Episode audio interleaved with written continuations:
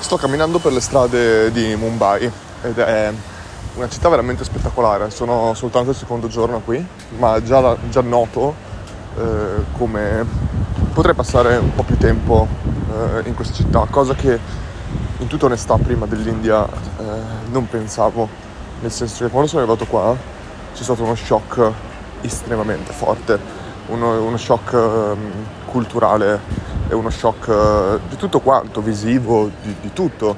Cioè io ho vissuto in tante parti del mondo, io ho viaggiato in tante parti del mondo e quando dico vissuto intendo che per me vissuto è dai tre mesi in su.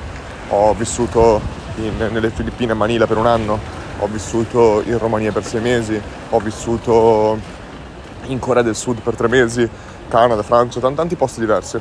E Manila forse è forse la più facilmente paragonabile a questo, in quanto chiaramente essendo un paese comunque in via di sviluppo, eh, soprattutto a Manila, c'è molta sporcizia, sono, vedi cose molto forti, vedi persone che dormono per terra, vedi scarafaggi che gli camminano sopra, vedi, vedi tante cose diverse che chiaramente vedi di meno in, in altri luoghi.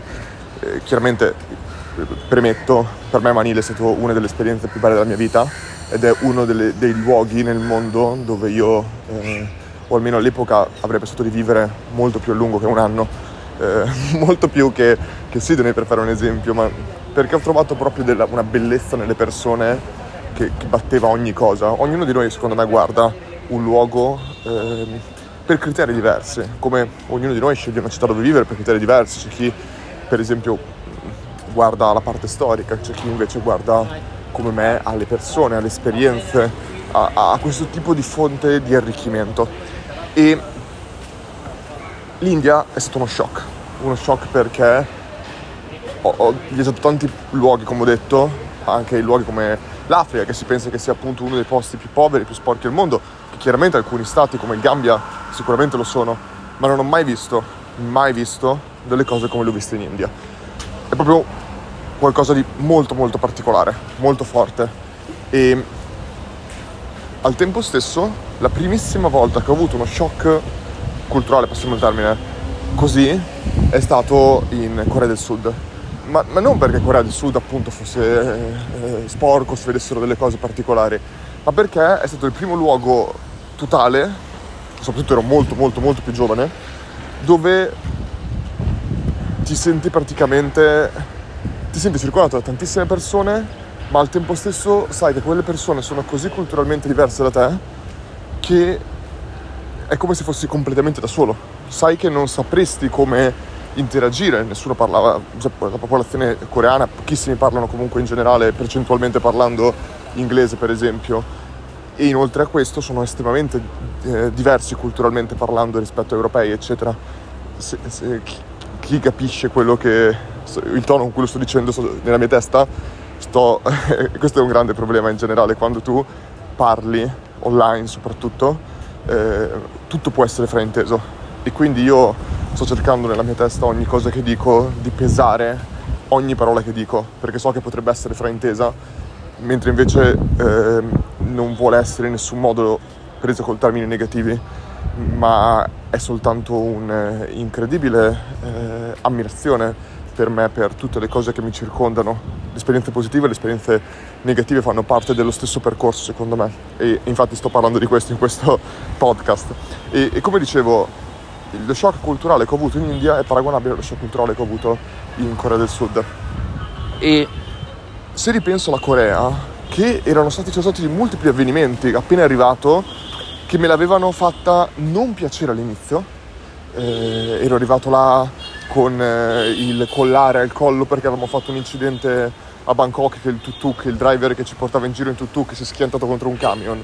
Siamo arrivati là, stanchi, eh, ho avuto dei problemi con l'alloggio, ho dovuto cambiare, ho avuto un paio di, di, di come si dice, incomprensioni sempre lì con la persona dell'alloggio. Tutto era piccante, che io odio il piccante, figuratevi, ero io non ho mai mangiato piccante in vita mia in generale, in Italia poi siamo molto, siamo, mangiamo poco piccante, soprattutto in regioni del nord. Sono arrivato là dove tutto era piccante, tutto era piccante, anche il McDonald's, cioè stavo proprio male. Quindi la prima settimana è stata tostissima per me essere là. Mi ricordo che camminavo per strada e mi dicevo, cavolo, ma non c'ho voglia di stare qui, non mi piace.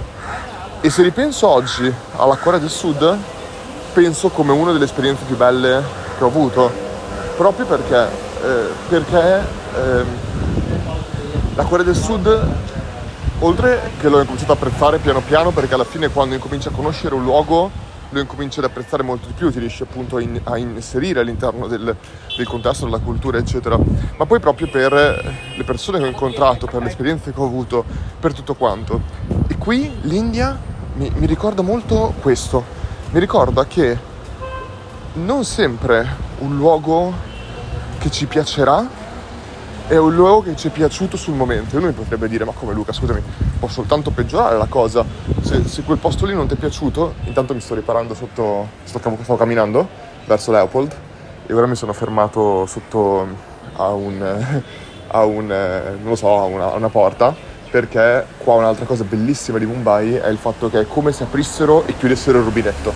Tu apri il rubinetto e viene a piovere, ma come non si è mai visto. E è incredibile, 30-40 secondi dopo, fu, sparisce tutto. E poi cammini per 5 minuti e poi fu, si riapre tutto e poi si richiude ancora. È incredibile questa cosa. Comunque dicevo, ehm, alcune delle grandissime cose che abbiamo poi amato successivamente, non le abbiamo amate m- mentre le vivevamo. Ed è una cosa incredibile. Ma perché questa cosa qua secondo me? Ci sto riflettendo adesso mentre ne parliamo. Perché probabilmente non è il fatto che tutto ci deve piacere sul momento. Può tranquillamente non piacerci eh, determinate cose sul momento, ma il fatto è che la nostra mente, la nostra esperienza, la nostra vita, tutto quanto cambia nel tempo, si evolve e riguardando a quella determinata esperienza da un punto di vista totalmente diverso, che però non è, non è quella cosa che è cambiata, quella cosa è rimasta la stessa, ma siamo noi che la guardiamo da un punto di vista diverso, riguardando indietro possiamo incominciare ad apprezzare quella cosa. Quindi molto spesso è anche questione di, come dire, stringere i denti e fare certe cose, certe, la, la, la, certe routine che, ho, che facevo, o, ma ancora di più la, gavetta o certi lavori, anche soltanto in Romania, che, che non mi è piaciuta come esperienza lavorativa lavorare a Gameloft, proprio non, non, stato, non, è, non era in linea con quello che io volessi in quel momento, ma se io la riguardo indietro è una delle esperienze, è stata, è stata una delle esperienze, un tassello estremamente importante per capire che cosa non volessi fare. E quando capiamo che cosa non vogliamo fare, è la prima strada per trovare quello che vogliamo fare. Ma troppe persone si, devono, si focalizzano al se non mi piace farlo oggi, non potrò neanche apprezzarlo domani. Poi sentite, se sentite i, i clacson qua, eh, in realtà Mumbai è estremamente poco rumoroso rispetto al resto dell'India, quindi molto particolare questa cosa, un'altra cosa particolare. Comunque, ora sto andando, l'ultima cosa che voglio dire è che ora sto andando a Leopold. Per chi non lo sapesse, Leopold è il bar del libro di Shantaram. È il libro, questo il libro Shantaram, è il libro che mi ha prima di tutto avvicinato all'India e che mi ha fatto dire, cavolo, ho voglia di farmi un giro e, ho, e l'India potrebbe essere un luogo interessante dove fare questa, questo percorso. E questo mi fa riflettere su una varietà di multiple cose super interessanti secondo me. La prima in assoluto è quanto il potere di una storia possa condizionarci, possa portarci a fare determinate cose. E un libro è forse la storia più grande che possiamo leggere. Perché questo? Non è che la stessa identica storia detta in video o detta in un libro è, è totalmente diversa. Ci saranno molte meno persone che avranno voglia di leggerla, ma chi la leggerà avrà una relazione totalmente diversa eh, con, con, quella storia, con quell'avvenimento, con quella cosa. Spero nel frattempo che si senta perché è veramente... sono di clacson tanto, gli piace suonare i clacson. Ma che cosa intendo con questo discorso qua de, della storia?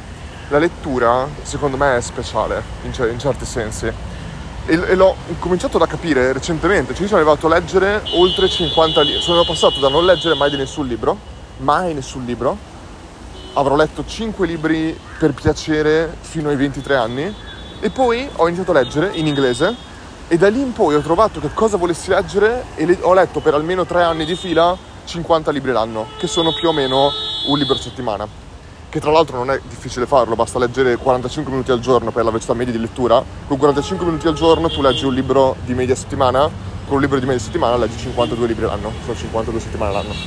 Ora, Perché la lettura è così incredibile? È incredibile perché, a differenza di un film, per esempio, ci permette di immaginare, ci permette di fantasticare, ci permette di sognare. Se io penso allo stesso Leopold visto in un film, il bar, tutti quanti, chiaro che lo guardiamo da angoli diversi, ma quando vedi un'immagine, quell'immagine è più o meno la stessa per tutti quanti, cioè è lì, è data. Ma invece ieri ho pubblicato una foto di Leopold, che ci sono andato anche ieri, e tutti nelle storie dicevano no, ma non me lo immaginavo assolutamente così. E questo è, stupendo, perché appunto Leopold ha un milione di, come dire, immagini diverse, ognuno si è creato la sua immagine mentale. E, e questo voglio la, la, prendo larga, ma secondo me se, se, uno ascolta quello che sto dicendo insegna tanto, perché eh, c'è qualcosa chiamato binaural waves. Le binaural waves sono delle onde che eh, stimolano il nostro cervello, stimolano determinate, stimolano determinate attività nel nostro cervello.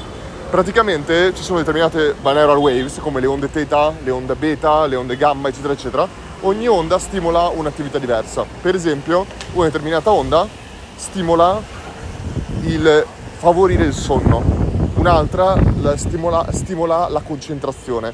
Come avviene questa cosa? Le binaural waves praticamente by si, si funzionano così. Tu devi sempre, quando le ascolti, devi sempre indossare un, eh, delle cuffie, perché quello che succede è che il nostro cervello è sempre abituato ad ascoltare delle, dei suoni in una frequenza uguale. Le banana waves non ci danno questa frequenza uguale. In un orecchio ci danno un suono in una frequenza specifica, in un altro ci danno un suono in un'altra frequenza. Il nostro cervello non può ascoltare queste due cose diverse e quindi crea una sua frequenza intermedia nel suo cervello che è esattamente l'effetto che provoca la binaural waves. Queste frequenza che crea, quindi che crea proprio la, la versione in mezzo, è poi la cosa che ci porta allo strumentale, come potrebbe essere il sonno, come potrebbe essere il, ehm, la, la concentrazione, eccetera, eccetera. Ecco, questo è esattamente, secondo me, è una, chiaramente una storia che mi sto inventando in questo momento, ma ho ragionato adesso sono in questo momento con voi, è esattamente quello che succede nella nostra mente quando noi leggiamo qualcosa. Quando noi leggiamo qualcosa, il nostro cervello non può leggere delle parole e non dare un'immagine a quella cosa. Una parola in sé non vuol dire niente, è l'immagine di quella cosa che rimane poi collegata all'interno del nostro cervello. E, ed è così esattamente, infatti se ci pensiamo, la, molti, moltissime strategie per ricordarci le cose eh, si basano proprio su dare, eh, non so come si chiamino, però tipo il castello da memoria, eccetera, eccetera, una stanza da memoria, dove tu praticamente prendi una stanza e attribuisci ogni parola, ogni numero, eccetera, a un oggetto diverso della stanza. Dai un'immagine a quella cosa. Ecco, con i libri, la lettura, è questo che avviene. Il nostro cervello non può lasciare una parola parola, ma gli deve dare un'immagine, gli deve dare un volto. E ognuno di noi crea un volto nuovo, crea un'immagine nuova, un'immagine diversa. E questo, amici miei e amiche mie, è il primo step far crescere qualcosa dentro di noi. Questo tipo di immagine, questo tipo di idea, questo tipo di immaginazione allena il nostro corpo a poter immaginare, a poter sognare. E sognare dentro di noi è il primo grande step per creare quel sogno fuori, per creare quell'immagine fuori. Che cosa vuol dire? Da dove crediamo che siano nate tutte le più grandi innovazioni del mondo? tutte le più grandi rivoluzioni del mondo, tutto quanto è nato sempre da più persone, una persona che si immaginava qualcosa che prima non c'era. E per me creare questo, creare è creare qualcosa anche semplicemente di una virgola diverso da quello che c'era prima e farlo usare alle persone, metterlo nelle mani delle persone. E per me questo è il più grande esercizio che noi possiamo fare ed è una cosa che la lettura dà molto di più rispetto che tanto altro ed è un peccato che stiamo smettendo di leggere. Io stesso ho pochissimo tempo per leggere, ma io sto, face- sto creando in un altro modo in questo momento, come il resto del mio team, stiamo creando in un altri modi. Ci sono tanti modi di creare, ci sono tanti modi di allenare la nostra immaginazione. Non tutti possono eh, avere un'azienda su cui possono lavorare tutto il giorno e possono avere la libertà al 100% di creare quello che gli pare e di avere gli utenti, avere il budget, avere tutto quanto per poter testare quello che vogliono. Quindi non sto dicendo che tutti devono creare un'azienda o come tutti devono leggere, ci sono tanti modi diversi, formule diverse, però secondo me il bello è questo, il bello è che Shantaram ognuno si è fatto una storia diversa. Io non ho idea di come la gente si immagini Lin. Io tra l'altro l'ho letto in inglese Shantaram, quindi non essendo la mia madrelingua avrò una visione molto diversa da quello che, che avrei avuto se l'avessi letto in italiano. Ma secondo me è molto affascinante questo principio qua collegato alla lettura e tutti quanti se potessimo leggere non soltanto libri di business, cosa che io ho fatto, dei miei 50 libri l'anno per i tre anni, probabilmente il 46 erano di business, 46 erano autobiografie o altre cose, non leggevo romanzi. Shantaram è stato il mio primo grande romanzo che ho letto ed è stato incredibile. E sto continuando adesso ad alternare romanzi e letture di altri tipi, chiaramente nei limiti della possibilità e nei limiti di quello che mi serve in quel momento e che mi fa star bene in quel momento. Questo qua è sempre il punto importante. Però tutto questo per tornare poi al punto del l'India. Non posso dire che tutta l'India mi è piaciuta, che mi ha fatto stare bene, che mi ha ricaricato le batterie a livello proprio di energia. Me ne ha tolto un casino di energia, cavolo. Cioè, qua sei costantemente cioè, soprattutto quando ero a Calcutta o a Varanasi, che hai un casino, tutti che suonano cento volte di più di quello che sentite adesso ti, ti, ti, ti, toglie energia, ti senti sempre, oh mio Dio, cosa sta succedendo? Mi sta, qualcuno mi sta investendo, qualcuno mi sta facendo qua. Devi stare attento al cibo, a tantissimo il cibo, devi stare attento a una valanga di cose, sei sempre in viaggio, sei sempre in giro. Poi io che viaggio da solo, lo sto facendo nel modo più complicato possibile. Viaggi da solo, la carta non funziona, ho perso tre volte la carta, me l'hanno riportata entrambe le volte. Ora, per esempio, non ho la mia carta di credito, in questo momento in tasca ho eh, quanto? Meno di 100 rubi. Chi, chi, lo sapesse, rupie, che chi lo sapesse non sono un cavolo, sono 3 euro. No, 100 rupie, cosa sto dicendo? Sono... Uh, uh, uh, non so, 100, dividere per 80. Quindi sono, sono poco, molto poco. E um, se non hai... Se sei così, sei chiaramente nelle condizioni che non ti fa stare bene, non è facile. Non è che sono nel grand hotel eh, in piscina a dire ah sì sono in India, tutto facile, tutto bello. No, ho visto tantissime cose veramente toste. E però al tempo stesso, grazie anche all'esperienza che ho avuto in Corea, so che riguarderò dopo questo con occhi totalmente diversi e che sarà parte, nel bene o nel male, influenzerà una decisione che prenderò e dirò grazie a quel viaggio ho fatto questo e questo secondo me è il grande, grande cosa che molto spesso ci perdiamo. E che parliamo magari male di un posto perché non ci è piaciuto, perché pensavamo che non fosse il posto giusto per noi. E magari non lo è in questo momento, ma lo sarà nel futuro, lo so già. Una cosa che io ho imparato a fare e ho capito profondamente, che è una cosa molto molto difficile da capire secondo me, è il fatto che ci ostiniamo a prendere decisioni con la logica, quando la logica non ci può dare la risposta per il futuro. Il futuro, proprio perché si chiama futuro, è imprevedibile. E soprattutto gli ultimi avvenimenti, l'abbiamo capito, cioè possiamo prevedere quanto vogliamo, sì, voglio studiare questo, voglio fare una laurea in questo, voglio eccetera, ma il mondo è totalmente diverso. La, la, la cosa magari che ci immaginavamo di fare da piccoli eh, non esisterà neanche più quando, quando fra qualche anno. Quindi non possiamo usare la logica e la nostra coscienza, in un certo senso la parte conscia della nostra mente per prendere la decisione. La parte conscia deve essere usata per guardare indietro le cose, guardare il passato e dare una risposta ad alcune domande che ci, che ci possiamo porre, tipo perché ho fatto questa cosa? Perché ho preso questo percorso di studi? Perché ho, ho, volevo fare questo lavoro? Ecco lì la parte logica e la parte conscia può dare la risposta corretta. Ma invece per prendere decisioni nel futuro probabilmente dovremmo ascoltare tutto, tutto di noi, meno che la parte conscia. E qua molti la chiamano il sesto senso, il, eh, così, e si dicono, ah sì, non, c'era qualcosa che mi diceva di farlo, ma è stato un caso, ma spesso non è un caso. La parte inconscia di noi è fino a 10 volte più potente della parte conscia, è fino a 10 volte più veloce nel ragionare e prendere decisioni. Quando spesso ci troviamo in un incidente, cioè stiamo, stiamo per andare contro un muro e facciamo un'azione specifica, lì non è la parte conscia che entra in gioco, è la parte inconscia, perché è molto più veloce ragionare e ci dice quello che dovremmo fare. E quando qualcuno mi dice, ah, sei stato coraggioso a, a partire all'estero, era una decisione difficile. No, le decisioni difficili sono solo quelle dove noi non ascoltiamo la nostra parte conscia. Ripeto perché ho detto una, una cavolata, le decisioni difficili sono solo quelle dove noi non ascoltiamo la nostra parte inconscia se noi siamo bravi ad ascoltare la parte inconscia, non, sono, non possono esserci decisioni difficili, perché qualcosa dentro di noi sa già quello che vogliamo diventare, sa già quello che vogliamo fare e ce lo dice.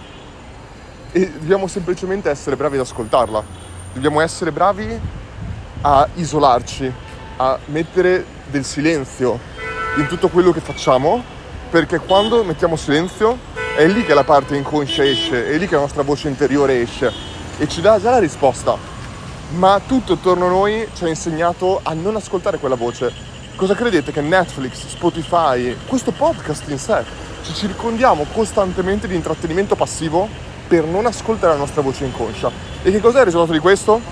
Ci, ci svegliamo un bel giorno a 30 anni con una vita che non ci piaceva, con delle cose che non volevamo fare, con...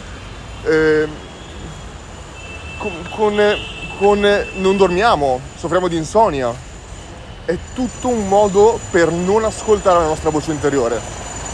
Quando invece, scusate qua adesso un trapano che penso che si senta anche in Italia, ma quando invece se diventiamo bravi ad ascoltare quella parte, tutto diventa facile. E per farlo però dobbiamo prenderci una pausa, dobbiamo fermarci, dobbiamo annoiarci. E oggi siamo forse la generazione dove è il momento storico dove nessuno si annoia perché in qualsiasi secondo possiamo prendere il nostro cellulare, aprire Instagram, aprire TikTok e boom! Non, dobbiamo, non ci annoiamo più, abbiamo tutto quanto, ma quello è il perfetto modo per non investire in noi stessi. Annoiarsi è parte del futuro, del nostro futuro, è allenamento.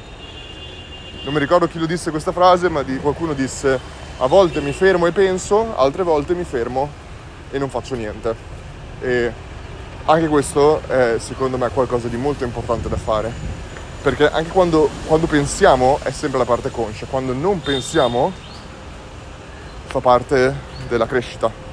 Ed è importante secondo me ascoltare anche quello. Niente, podcast un po' diverso dal solito, spero che vi sia interessato. Fatemi, mandatemi un feedback, scrivetemi su Instagram Ditemi per favore se mi è piaciuto, no non mi è piaciuto, su LinkedIn, dove volete, veramente. Grazie mille.